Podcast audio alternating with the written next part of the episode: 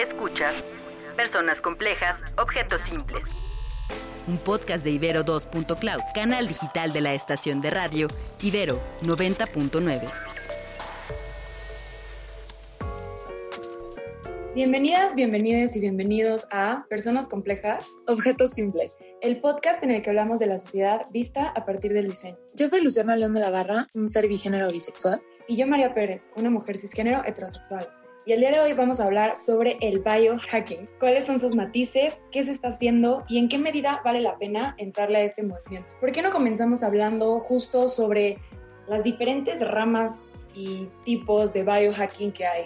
Sí. Entonces, para explicar un poco qué es el biohacking, es un término que se refiere a la biología ciudadana que tiene como objetivo la optimización del ser humano. Y, o sea, es algo que la verdad cubre bastantes extremos. Entonces va como desde lo más superficial, que llega a ser hasta tomar café o dormir X cantidad de horas o estar en las temperaturas correctas, que de hecho si tú googleas como top biohacks, te van a salir estos y es algo que ya todos llevamos probablemente haciendo o intentando hacer muchos años de nuestras vidas, pero después ya se va a extremos mucho más densos que incluyen operaciones, intervención, eh, intervenciones químicas, tomo de suplementos como más extremos, etc. Entonces, empezando por la parte un poco más superficial, mucho de lo que busca el biohacking y como que el biohacking más común se basa en el traqueo y monitoreo de muchos de nuestros como signos vitales. Y un poco de lo que, de lo que se habla es como de cualquier tipo de suplemento o forma de mejorar cualquier tipo de número dentro del el humano. Y aquí quiero hablar un poco de en qué medida esto vale la pena, porque Easy, Easy Sinkowski es una, una ingeniera bioquímica que se dedica a desmitificar la salud y habla mucho de esto, de cómo en el biohacking se está dando mucha importancia a la significación estadística y muy poca a la importancia clínica. ¿Qué es la significación estadística? Es cualquier cambio en números, o sea, cualquier mejoría estadística, que es mucho, o sea, yo en todo lo que busqué de biohacking, lo único que te decían era este tipo de información y es como por ejemplo, bajar 500 gramos de peso es una significación estadística. Y esto se contrapone a la importancia clínica. Y la importancia clínica habla como de el verdadero valor de estos cambios, como qué tanto verdaderamente está aportando a tu vida o a tu salud bajar 500 gramos de peso. Y un ejemplo que da que quiero retomar es el de la diabetes, que sé que en México es un tema muy importante. Y ella habla de cómo una de las formas para detectar la diabetes es el monitoreo de la glucosa en ayuno. Y entonces lo que se fijan es que si tú estás abajo del 100, de 100 miligramos por decilitro en tu cuerpo de glucosa en ayuno, estás bien, estás sano, no te tienes que preocupar, no te está pasando nada. De 100 a 125 estás en prediabetes y ya en 126 tienes diabetes. Entonces aquí obviamente sí, entre menos eh, miligramos tengas, más sano estás, pero hay un punto en el que vale madres.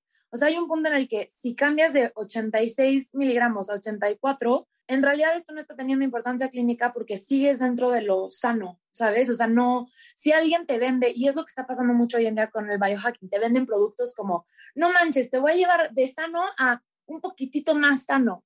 Y la gente está obsesionada, como, wow, o sea, voy a ser un poquitito más sano. Y es como, güey, en tu vida real, o sea, si empiezas a como fijarte en la importancia clínica, esto no va a afectar en lo absoluto, ni te está ayudando en lo absoluto y estás gastando muchísimo dinero por esta idea que te están vendiendo de vas a bajar de 1 a punto 5, cuando ese punto 5 no te está ayudando en nada.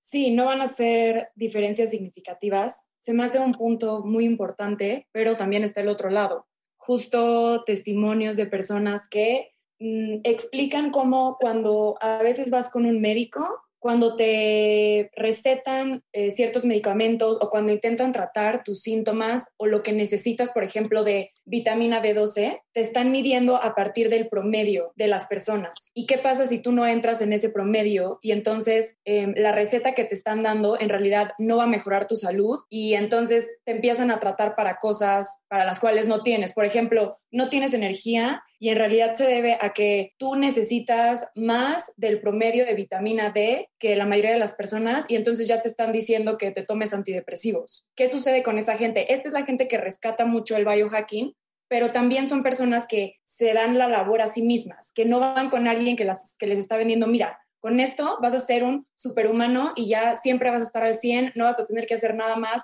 nada más utiliza o tómate esto. Son personas que se meten a investigar y que de verdad encuentran como, ah, mira, de acuerdo a mi propia, a mi propio genoma humano, a mi propia composición única, yo necesito esto extra, no es que necesite antidepresivos, y entonces mi vida, mi vida va a mejorar muchísimo con algo tan sencillo como, sí, estate en el sol 10 minutos más que la persona promedio.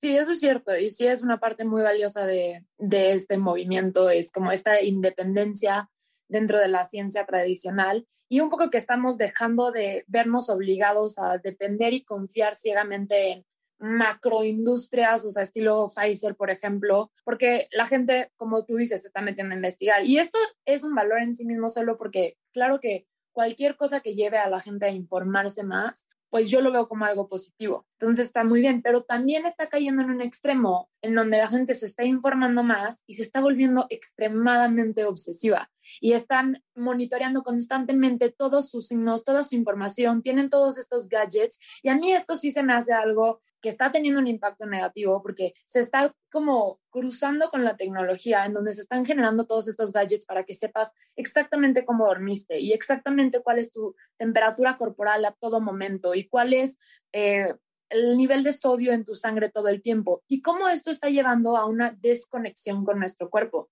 O sea, es un poco irónico porque la gente está viéndolo como, wow, ahora estoy súper enterado de todo lo que me está pasando pero el hecho de que todo nos lo esté dando una pantalla, yo sí creo que lleva a que escuchemos menos naturalmente a nuestro cuerpo, ¿sabes? Es como, vas, dale, dale. Y creo que ahí em, también habría que hacer una diferencia, porque creo que cuando ya entras a depender, eh, sí, de no escuchar a tu cuerpo y más bien depender de todos estos dispositivos que te están monitoreando, yo ya hasta lo llevaría al transhumanismo, que ahorita explicamos qué es, porque siento que en los principios del biohacking, las personas que lo llevan de manera como más leve, con estas cosas que hablábamos como de el sueño, tu nutrición, como las partes de la salud que son básicas para todos, sí hablan de cómo se trata de escuchar a tu cuerpo. No es que nada más me estoy monitoreando por una obsesión compulsiva, sino porque me doy cuenta de que cada vez que como zanahorias me arde el estómago y pues eso no es normal y no es común tampoco. Entonces hay algo aquí raro. Ahí sí es como justo critican de nuevo a los médicos que tratan síntomas cuando tus síntomas más bien son un indicador de que algo está mal, no nada más como para la gripa. En realidad solo lo que hacen es quitar nuestros síntomas en lo que nuestro cuerpo naturalmente se recupera. Entonces, ahí está crítica de estas personas que de nuevo son estas que se informan por sí mismas, que lo están haciendo de una manera que a mí me parece pues mucho más sana y hasta correcta, ¿no? Escuchar su cuerpo. Para mí ya esto de lo que hablas son las personas más extremas y que sí están desarrollando un comportamiento obsesivo. Y quiero tocar esta parte del transhumanismo, que es esta creencia de que el ser humano puede y debe de utilizar la tecnología para mejorar la especie. Y es este ámbito en el que ya tienes una experiencia tan distinta que ni siquiera eres como un humano común. ¿Me explico? Eso me suena más a, a, lo que estás hablando también porque justo el envejecimiento se considera como algo negativo, no como algo natural de nuestro ciclo de vida de mortales. Y justo sí, lo veo con esto de si sientes la necesidad de siempre saber la temperatura de tu cuerpo, el sodio, que duermas en el estado óptimo siempre, pues ni siquiera se me hace humano, porque nada en nuestra vida es así de estable. Sí, sí, definitivamente nos desconecta por medio de conectarnos. Y también hablando de, de dónde venía el biohacking, hacia dónde va, eh, también creo que es importante hablar de qué se está haciendo ahora y cómo se está utilizando el movimiento, porque sí, se está yendo de estas personas que menciona María, que suenan súper autónomas, independientes y como genuinamente preocupadas por su salud, a una cosa como todo, como todo, fin, eh, capitalizado y se está vendiendo y se le está vendiendo a gente que no está haciendo todo este proceso de informarse. O sea, un ejemplo de esto es David Asprey, que de hecho es la primera persona que te sale cuando buscas biohacking, es el primer nombre. Una vez más, un nombre blanco cisgénero, porque no están en todos lados, no nos podemos librar de ellos. Y está tomando el biohacking y lo está vendiendo y lo está comercializando. Y como es lo primero que te sale, la gente que quiere informar, o sea, esto es algo de lo cual es complicado informarse te, van, o sea, te va a requerir como un deep dive de muchísimas horas, de leer muchos estudios médicos, de leer como información densa. Y estas personas lo que están haciendo es básicamente volver a hacer lo mismo, volver a generalizarlo y decir, ah, te vendo este café que a todos les va a ayudar a bajar de peso y incrementar su, eh, mejorar su sistema inmune, etc, etc, etc. Una vez volviéndolo un general y una vez volviéndolo como un shortcut a que el otro no se tenga que informar. Sí, se me hace, la verdad, como decepcionante que algo que podría ser muy positivo por entrar en el sistema de te quiero vender y quiero una retribución económica grande, te voy a mentir y voy a como em, apelar a tus miedos y a, y a tus emociones más vulnerables para que caigas en esto, porque a mí sí me encanta esta parte en la que nos hacemos responsables de nuestra salud y en la que escuchamos a nuestro cuerpo y creo que con lo que acabas de decir justo lo barre por completo. Em, y también con esta parte de la democratización, de cierta manera, de estas tecnologías entran muchos de los riesgos que la gente teme cuando hablamos de biohacking, ¿no? ¿Qué pasa, por ejemplo, si alguien que está trabajando con patógenos crea un superbug? Y aunque es una concern, una preocupación relevante, es el mismo acceso, más bien no es el mismo acceso que tienen las personas que sí están dentro de la industria médica, bioquímica, biológica. Entonces, justo se habla de cómo en realidad el potencial de descubrimientos positivos que tiene esta democratización de las tecnologías y del conocimiento es mucho mayor de los riesgos negativos. Y sí me estoy dando cuenta que en esta conversación, como que yo estoy resaltando lo bueno, un poco tú lo malo, me gusta que se abra un debate, pero porque sí, la información es poder y creo que cuando se utiliza con responsabilidad, nos puede llevar a lugares inimaginables y que también estas personas que sí lo están haciendo de esta manera rescatan que algo que hace increíble a este movimiento del biohacking es que es un espacio donde no necesitas justificar económicamente tu proyecto. O sea, no estoy investigando cómo dormir mejor porque va a ganar millones, ¿no? Como esta persona que me escribe que está vendiendo el café como una poción mágica. Simplemente lo haces ya sea por algo de interés personal, por algo lúdico, ni siquiera estamos hablando de porque va a ayudar a la humanidad, es simplemente el deseo de saber por el saber. Y eso se me hace padrísimo. Sí, sí, sí hay una parte padrísima, pero también hay una parte que justo hace como mucho frente al biohacking, que es esta información que vamos a estar como encontrando y que vamos a estar intentando utilizar para optimizarnos se va a estar usando desde un lugar de bastante bias, ¿no? Claro, no me acuerdo cómo se dice bias en español. Si sí, Entonces, justo, y entonces, como que eso no lo podemos evitar y no lo podemos ignorar por el punto en el que estamos en la historia. Y se habla mucho del hableísmo dentro del biohacking. Entonces, el hableísmo, para los que no lo sepan, es la discriminación y el prejuicio social contra las personas con capacidades diferentes basándose en la creencia de que las habilidades típicas son superiores y quienes no los tienen tienen que ser arreglados. Y es un poco lo que se ve en algunos biohacks, que es un poco como tratar de, y más en los más extremos, en los más nivel cyborg, es como tratar de llevar al humano a este estereotipo de creencia de el humano ideal, perfecto, con las habilidades al 100. Y está, está dejando afuera a las personas que es como, yo orgullosamente estoy en silla de ruedas. Yo no creo que necesito caminar en dos pies para llevar una vida eh, plena. Y aquí me están vendiendo la idea de, ah, creamos esto para que puedas una vez más caminar en dos piernas y como justo es hableísmo y es propagar esta idea. Sí, y que ahí cuando lo empiezas a hablar desde ese discurso, incluso me recuerda a tragedias históricas en donde se hablaba de la búsqueda de una pureza ya sea racial o genética. Y también ahí, o sea, no estamos hablando de algo descabellado. El biohacking sí está yéndose a modificaciones y correcciones en el genoma humano. Hay una tecnología llamada CRISP que también se está haciendo mm, accesible para más personas. Y sí, justo cuando vivimos en una sociedad en la que difícilmente huimos de cajas, categorizaciones e ideales específicos, ¿cómo no alertar eh, esta búsqueda de una pureza genética o pureza racial que podría llevarnos a múltiples formas de racismo y que históricamente lo hemos visto desenvolverse.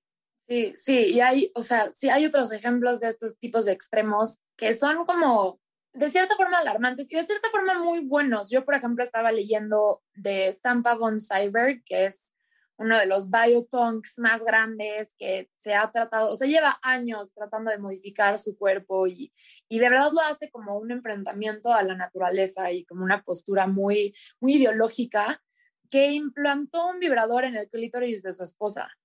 Entonces ahí a mí obviamente me saltan muchísimas cosas, muchas cosas, pero bueno, fue con consentimiento, se lo implantó, ahora le puede vibrar adentro del cuerpo cuando sea. Y la verdad, mi primer, mi primer pensamiento sí fue como, ¿por qué alguien haría eso? Esto suena a mutilar tu cuerpo, a quién sabe qué pueda pasar con tus terminaciones nerviosas y como, y luego pensé, ¿y qué necesidad de tener un vibrador adentro del clítoris cuando hay vibradores que puedo simplemente usar, ¿sabes? Pero ¿qué hay de las personas que no tienen manos, por ejemplo? ¿O qué hay de las personas que no tienen brazos? ¿Y en qué medida es como muy difícil para ellos provocarse a sí mismas, mismes, un orgasmo y cómo esto podría ayudarles? Pero ya siendo un extremo, o sea, esto es a lo que yo me refería cuando digo que esto va hasta un extremo denso. No es lo mismo, toma café para que estés más despierto, controla tu cuerpo, a, claro, deja, meto el Lovetron 9000 dentro de tu pene para que también vibre cuando estés teniendo relaciones sexuales con una mujer.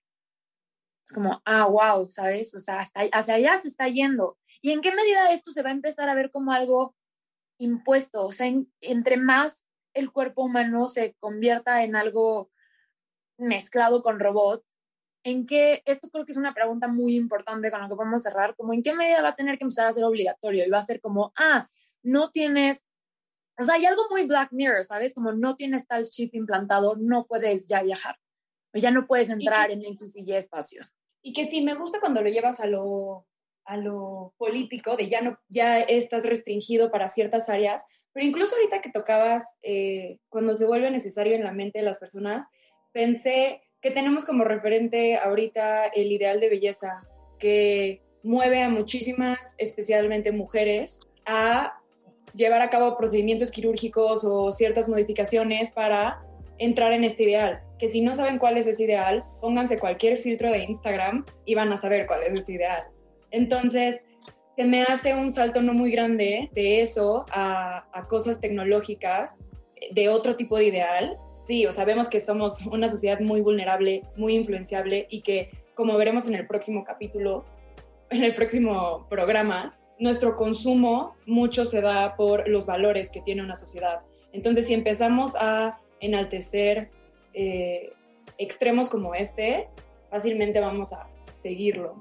Por eso, importante cuestionarnos y, y pensar en todas las posibles, los posibles riesgos en los que podemos caer.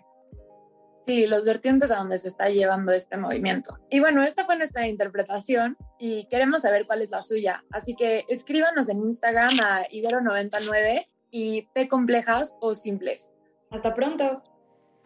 Personas complejas, objetos simples es un podcast de Ibero 2.cloud, canal digital de la estación de radio Ibero 90.9. Agradecemos en la producción a Julio César Lanzagorta, Daniel Maldonado. En los podcasts de Ibero.2 vamos tras la innovación Ponte al centro de las charlas de Almond Hernández con líderes poco comunes de organizaciones civiles y activistas en el podcast Tiene Onda. Onda. Escucha su primera temporada en plataformas de audio y en Ibero2.cloud. Ibero.2. Música para pensar.